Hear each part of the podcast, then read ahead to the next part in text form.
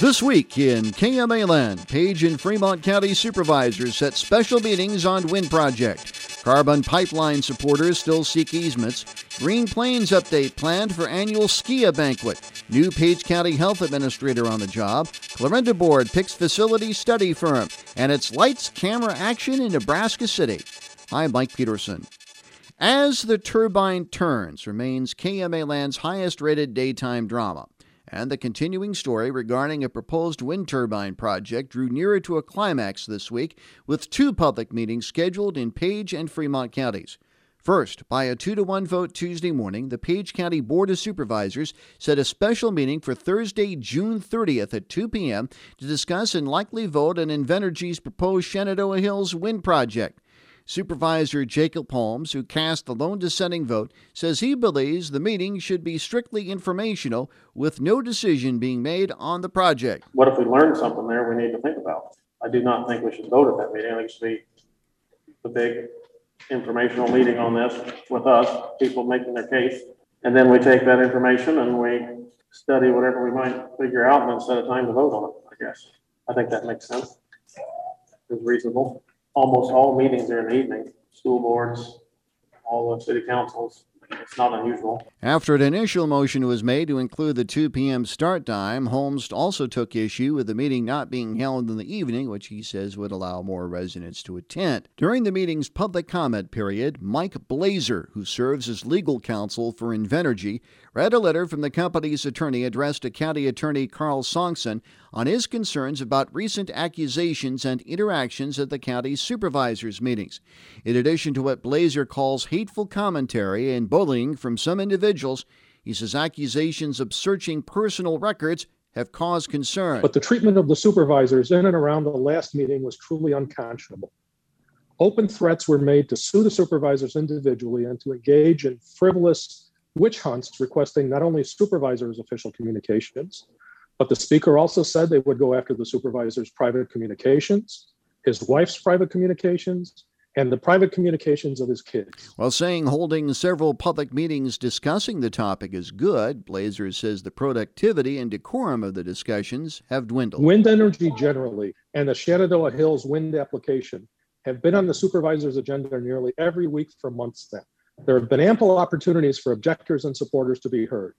Sadly, the extended and extensive consideration the supervisors have given, have rightly given this application, has now devolved into incivility and outright threatening behavior, particularly in light of recent events around the country such verbal abuse and threats of physical harm cannot be ignored. During a discussion with Page County Horizons, Supervisor Alan Armstrong clarified that even though the boundary listed in the application is larger than the proposed turbine area, no expansion would be allowed without board approval. They will have to do everything like they're doing at this time. They'll have to go through and start a new study.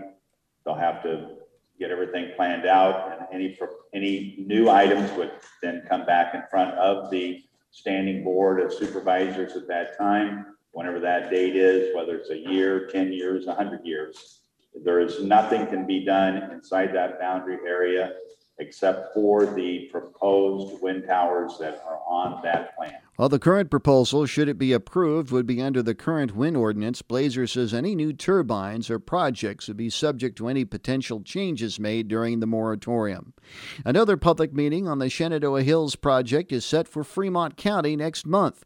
At its regular meeting Wednesday morning, the Fremont County Board of Supervisors scheduled a meeting and potential vote on the project for Wednesday, July 6th at 9 a.m. during the board's regular meeting. Supervisors Chair Randy Hickey tells KMA News the proposed plan for the Fremont County side has met the requirements put forth by the county's ordinance. The engineers looked at all of them. I've looked at them.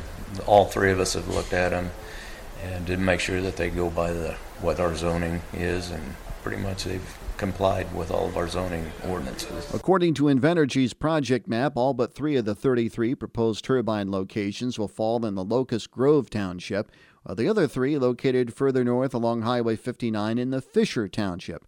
Hickey says one of the primary attractions in the county's eyes involves the over $1 billion annually that would come into the county, along with providing a revenue stream for participants. We were looking at the potential of the tax revenue that would come in that would help the schools and help the county and and I actually help the people if they are in, if they were interested in putting turbines on their property. While the project has faced little opposition at public meetings in Fremont County, Hickey acknowledges concerns in the public interest in Page County.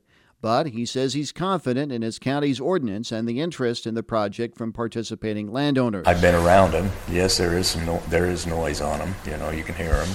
But you know, all we were to do as far as the county was do an ordinance.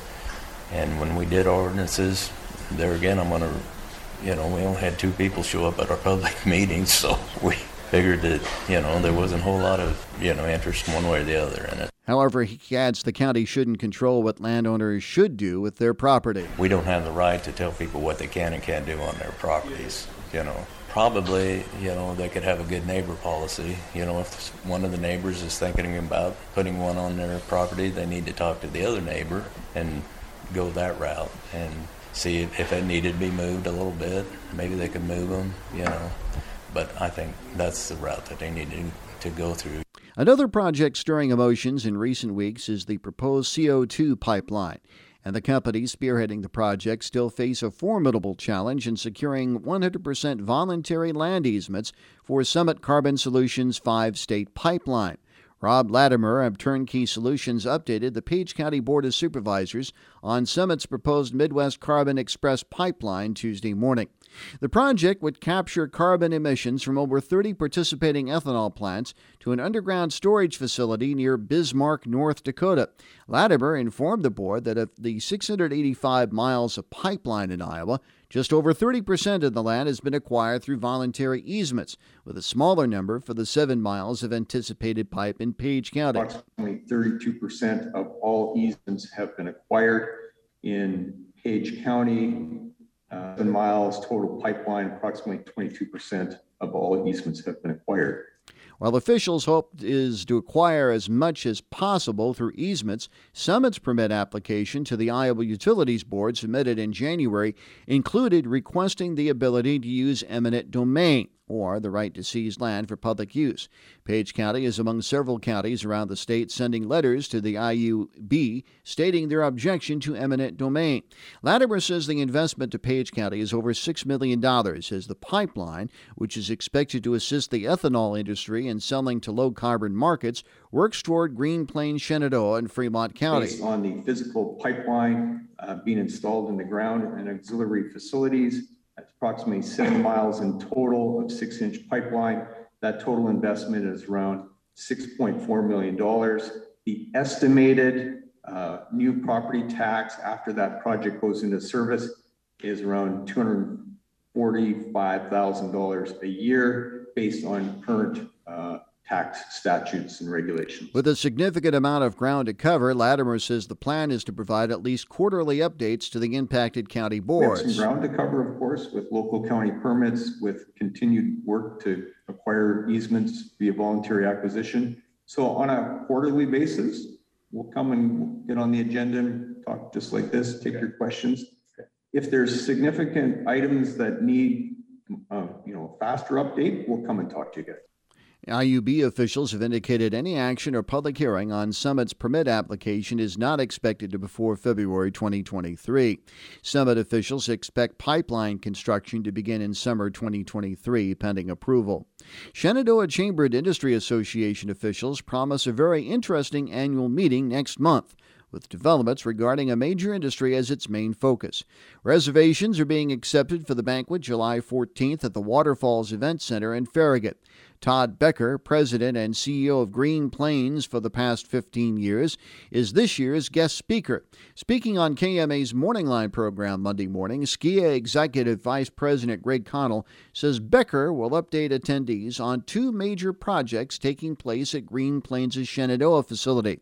Connell says the first involves the company's aquaculture project. You know, Todd has started a total transformation plan as they move away from what I would call um, commodity processing And now they're focusing on uh, high quality, high margin, renewable, sustainable products and feedstocks. And for the last two years, they've been producing a high protein product that uh, can compete with actually fish meal at about you know upper 50, uh, low 60 uh, percent protein. As a result of that, there's a huge aquaculture project out at Green Plains. They just signed an agreement with a company called Riverence. Uh, it's uh, out of Idaho, and they'll pr- be producing trout and salmon feeds uh, for this group. Connell says the second project is Green Plains' $50 million expansion encompassing its new clean sugar technology facility. They will take probably 25 to 30 percent of the corn that goes today for ethanol, and they'll use a dry mill process, but a, a patented process put together by uh, Fluid Quip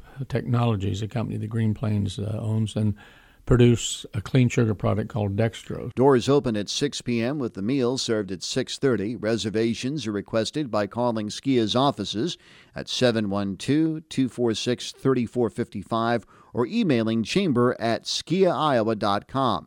Dinner choices, by the way, are rosemary butter chicken or smothered Salisbury steak. Well, despite what people may think, COVID 19 is still around in Page County, so says the new administrator charged with overseeing the continuing battle against the deadly virus. Richard Mullen is in the first month as Page County's public health administrator. Mullen succeeded Jessica Erdman, who resigned in April. Mullen served with Zion Integrated Behavioral Health Services for the past 18 years, the previous 12 as associate director. Speaking on KMA's Morning Line program Wednesday morning, Mullen says his first three weeks have been a high opener in many ways. It has definitely opened my eyes to what the need is for public health and for communities to remain healthy and all the initiatives and stepping outside of just the substance abuse and mental health field and then just looking at the whole big picture of overall health and then how do you apply that to a large community like Page County and then ensuring that everybody has those services and those access to services. One big service Mullen is now in charge of involves the county's continuing COVID 19 vaccination efforts. The county's COVID 19 vaccination rate at 58% as, as of earlier this week. He says the response to his office's vaccine clinics is still strong. We usually end up about 25 to 30 individuals for each of those clinics. And a lot of those individuals coming in are getting their second, third, or fourth booster shots. And so you know, with the 58% of the population being vaccinated, I think that's a very good uh, step in the right direction. And, and, as people continue to get those boosters and continue to address COVID in their in their lives and things. Anyone with questions regarding COVID vaccinations in Page County can call the Public Health Office at 712-850-1212. Plans for a major examination of the Clarinda School District's facilities are set. At its regular meeting Wednesday evening, the Clarinda School Board unanimously approved the recommendation of Site Logic Q to serve as the district's program management firm. The decision follows presentations from Site Logic Q and Estes Construction at a special meeting earlier this month. Superintendent designee and interim special education director Lance Ridgely tells KMA News the decision came down to which firm the board felt would establish a stronger connection with the district. The board really just felt that, uh, that SiteLogiQ wanted to develop a relationship, uh, wanted to, it wasn't just going to be, here's your uh, facilities audit and then that's it, but they want to work through the facilities audit. They want to help us understand the financial side of it. Uh, they want to build that relationship into other projects and other things as we go forward. Ridgely says he contacted four school districts that had worked previously with the firm. He says overall the experiences were positive. Yes, with any group you have relationship things you have to work through, but overall positive. Each school felt that they would be comfortable working with SiteLogiQ again and one of the schools actually has they're they're in a two phase process. Uh, one phase this year, the next phase next year, and they're working with SiteLogiQ on both phases. While revisiting a possible facility survey was partly brought on by the current space issues of the district's 7 through 12 grade building, Ridgely says it would also cover areas that aren't always focused on as much. What do our heating and cooling systems look like? What do our air quality within the buildings look like? What is the ramification of sound in different classrooms, of lighting, and all of those sorts of things? And that will be part of the process that they'll be looking at. And then there's the other physical, the more physical things that we see, uh, the nature of the finish on the outside of the buildings, the, the sidewalks, uh, the gutters. Ridgely adds the assessment could include finding more efficient ways to save costs in areas such as boilers or other maintenance equipment. Additionally, he says the firm would reach out to multiple parties, including teachers, staff maintenance, and other stakeholders, on what they believe the needs are for the district. After months of discussion, Red Oak's Fountain Square Park Bandstand is finally getting a facelift. Meeting in regular session Monday night, the Red Oak City Council unanimously approved a financial request and a reward of contract for Phase 1 of renovations to the bandstand in the northwest corner of the square. Red Oak City Administrator Brad Wright says the loan bid received from Red Oak based grant contracting came in at just over $240,000, approximately $20,000 over the engineer's estimate. Red Oak Park and Tree Board chairperson Bill Dre says nearly $50,000 is anticipated through hotel motel tax revenue. Wright says they will need some financial contribution from the city. If we're able to keep the hotel motel tax, which we are hoping that we'll get this thing moving forward, we can. Seventy-five thousand is requested the council. If this thing would get put back and not be able to retain those funds, it'd be maximum one hundred and twenty-five thousand.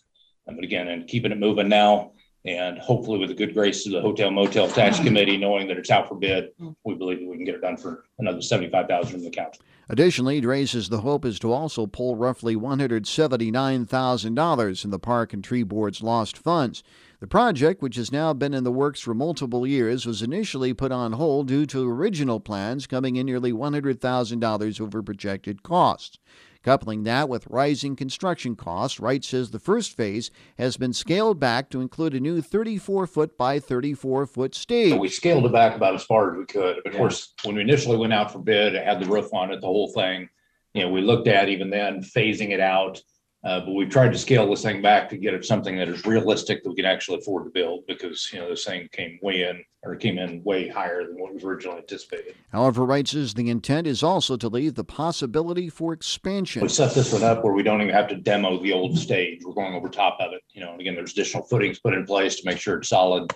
Uh, and of course, that's part of the expense on it is even though we're not building the top, we're still setting it up so that it's it's set up to put the top on if we want to do that as a second phase at some point. Wright says the bandstand is one of the remaining major downtown revitalization projects left to be completed. However, with the larger stage, Dre says there will also be some ease in ensuring the stage meets the 50 foot ramp length requirement. It provides the possibility for electricity in the future. Uh, before it was going along one side of the stage and then going along the other side, side of the stage to do that. But where we have it measured out the last time with Snyder, uh, we can do it all on the north or northeast part of the stage. We're not doing the electricity right away, but the concrete will have, uh, uh, from Snyder, we'll have, uh, four, conduit in there so we can put four outlets, one on each corner of the stage. With the board's approval, Wright says the hope is for construction to begin either in September or October. Parts of Nebraska City may resemble a Hollywood soundstage this summer. At its regular meeting Monday evening, the Nebraska City City Council approved the request from Hypercolor LLC for $50,000 in growth funds to assist in covering expenses related to a movie production in the community this summer. Speaking on KMA's Morning Line program Tuesday morning, Mayor Bryan Bequette says writer producer Adam Rehmeier is returning to his hometown to film The Snack Shack. Based in the early 1990s, Bequette says the movie is based on Rehmeier's childhood. It reflects back on his time at 14 years old when the city used to put out a bid for folks to run the snack shack, the snack bar at the pool. Him and his friend on a kind of a wild hair decided, hey, let's put in for it just for giggles. They put in for it and they actually won the bid. So then they had to figure out how to put it all together to actually run it that summer, and that's kind of what this story is about. Rehmeier, along with producer Jordan Foley, outlined plans for the movie to the commissioners. Bequette says plans call for filming to begin in the community late this month and wrap up in September. September. got folks in town that are already doing some of the administration and logistics things that need to be done ahead of time, and they hope to be shooting footage here in a few weeks. So, centered around 1991 in Nebraska City, and uh, it's a great story. We've our city administrator has read the script, and uh, it's supposed to be a, a great, as as Adam said, a love letter to Nebraska City. Bequette says the film project is estimated at $4 million. Not all of that four million would be spent here, but about two million with lodging, catering, all the different things that they need, materials, and all all that such. Nebraska City Mayor Bryan Bequette. Clarinda residents will soon learn more about an expansion project for a local agriculture cooperative. On Wednesday evening, the Clarinda City Council set a public hearing for July 13th at 5 p.m. on Agriland FS Clarinda's proposed addition of an anhydrous ammonia tank. Clarinda City Manager Gary McClarnon tells KMA News the public hearing is a requirement for the project. McClarnon says one of the primary attractions of the expansion to the city is the ability to serve more farmers in the area.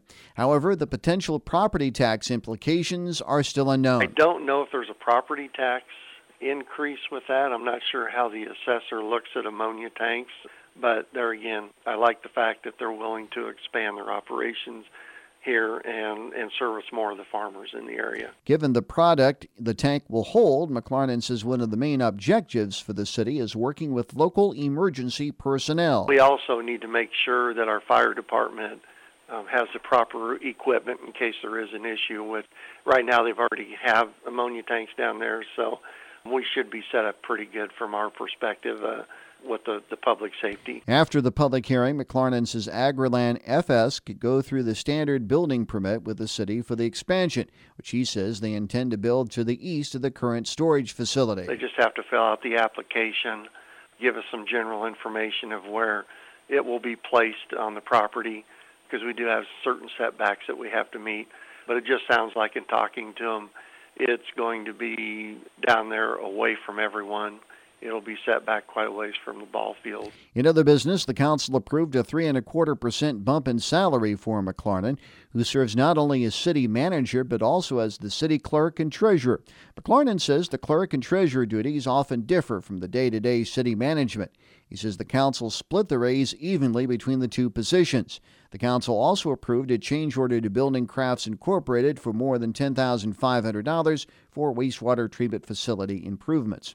Iowa faces competition from other states to keep its first in the nation presidential caucus status. Representatives of the Iowa Democratic Party Thursday morning went before the Democratic National Committee's Rules and Bylaws Committee, which is considering pitches from other states wanting their primaries or caucuses to be the first major test of presidential candidates' strength in 2024. Iowa Democratic Party Chair Ross Wilburn says Iowa affords presidential candidates and campaigns a unique opportunity to connect with voters in across cities, suburbs, smaller communities, and rural agricultural areas in ways that the other states can't. He adds Iowa provides an inexpensive and accessible playing field for lesser known candidates to distinguish themselves. President Jimmy Carter in 1976 and President Barack Obama in 2008 are the most notable examples of this. In 2016, Hillary Clinton made history by becoming the first woman to win the Iowa caucus. And in 2020, Pete Buttigieg became the first openly LGBTQ plus candidate to win a presidential nominating contest. Iowa House Democratic leader Jennifer Konfrst says the state remains competitive in terms of congressional and legislative races.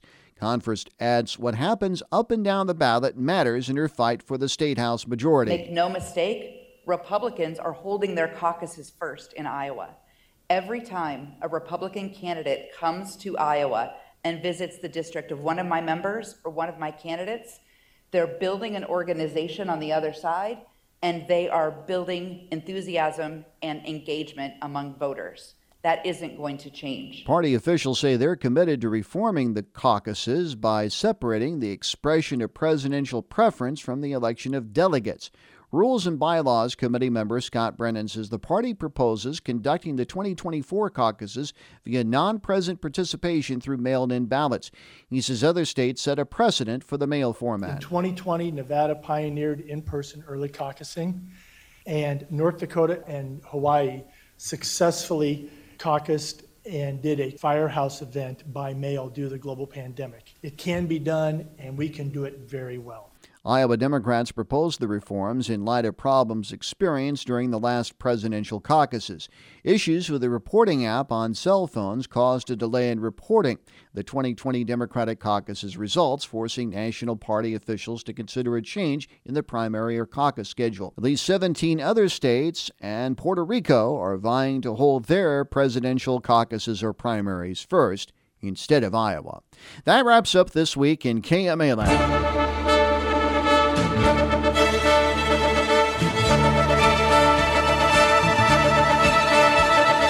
Be listening each week at this time for This Week in KMA Land. And for more information all the time, log on to KMAland.com where you can also hear this program in its entirety. For the entire KMA News team, this is Mike Peterson. Thanks for joining us. Have a great weekend.